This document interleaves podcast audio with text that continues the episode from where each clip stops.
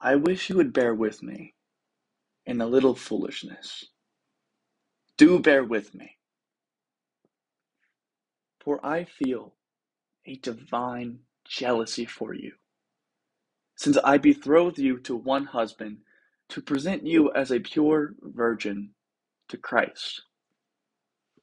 But I'm afraid that as the serpent deceived Eve by his cunning, your thoughts will be led astray from a sincere and pure devotion to Christ.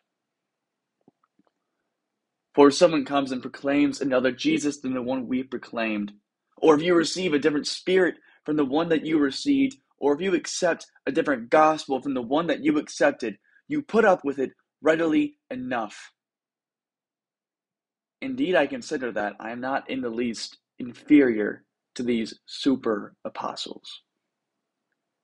Even if I'm uh, unskilled in speaking, I am not so in knowledge. Indeed, in every way we have made this plain to you in all things. Or did I commit a sin in humbling myself so that you might be exalted? Because I preach God's gospel to you free of charge?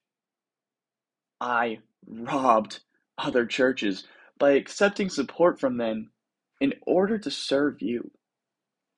And when I was with you and was in need, I did not burden anyone, for the brothers who came from Macedonia supplied my need. So I refrained and will refrain from burdening you in any way. As the truth of Christ is in me, this boasting of mine will not be silenced in the regions of Achaia. And why? Because I don't love you? God knows I do. In what I am doing, I will continue to do, in order to undermine the claim of those who would like to claim that in their boasted mission they work on the same terms as we do. For such men are false apostles, deceitful workmen, disguising themselves as apostles of Christ, and no wonder. For even Satan disguises himself as an angel of light. So it is no surprise if his servants also disguise themselves as servants of righteousness.